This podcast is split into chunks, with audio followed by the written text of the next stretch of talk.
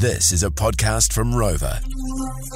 The My Morning Crew podcast. Welcome along to the show, my whānau. And 2023 happens to be election year, okay? Yes. So that means if you're over the age of 18, you're going to be uh, wanting to go down to the ballots, get your votes in, and try and have a say about how this country is going to be run.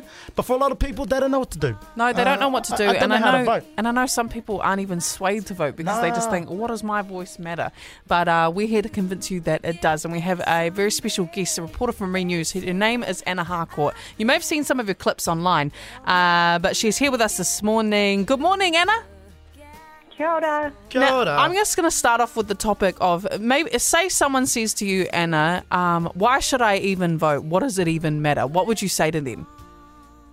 I would say to them, so at the last election, 25% of young people didn't vote. Wow. So that's like people under 30. It's massive. And if you think about the number of young people there are in the country, if you take a quarter of them, and if you if, if they had all voted, what impact could that make? Particularly because the older generations they do vote. Like older generations, it was the the it was sort of maybe like eleven percent didn't vote compared to twenty five.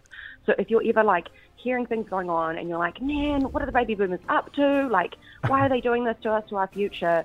It's because they vote, so you should too. And 20% is such a large number of people that can actually fully sway the, the result in an Yeah. election. So I think people just are fully unaware of that.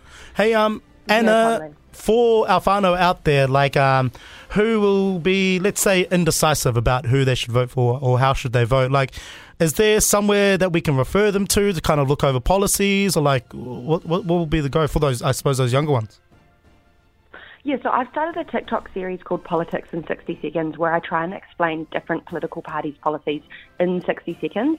Honestly, because I was getting overwhelmed and I was like, ah, I, I need to start researching. Like, it's kind of hard to pay attention to everything. You start reading things and you honestly just almost want to tap out because it gets overwhelming. So I just try and summarize it as fast as possible. Also, um, I'm not the only person doing this. There's various different, like, um, services online where you can kind of like do a quiz and it will tell you like it, you put in your values and it will let you know which sort of policies align with it. Um, uh, and there's like tools like Your Vote and things like that where you can compare different policies.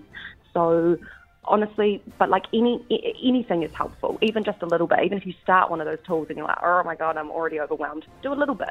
And uh, my whānau, if you'd like to see some of Anna's videos, you can text election to 463 and it'll give you a bounce back to that. But Anna, do you have any advice for people that perhaps are sitting there and, and maybe they live at home, uh, they're on the younger side, and their their parents or, or other family members are really vocal about their views and who they're going to vote for, but they've realised that those views don't necessarily align with them. Have you got any advice for maybe people in that predicament that maybe are feeling like guilt in who they want to vote for?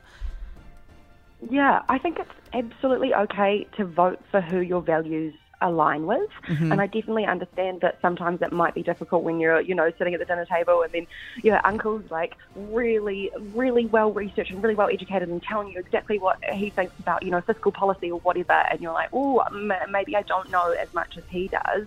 Um, but I, I think it's all right to just go and like have a bit of a Google, have a look into what you want to look into, um, and then everybody can make their own decision when they vote.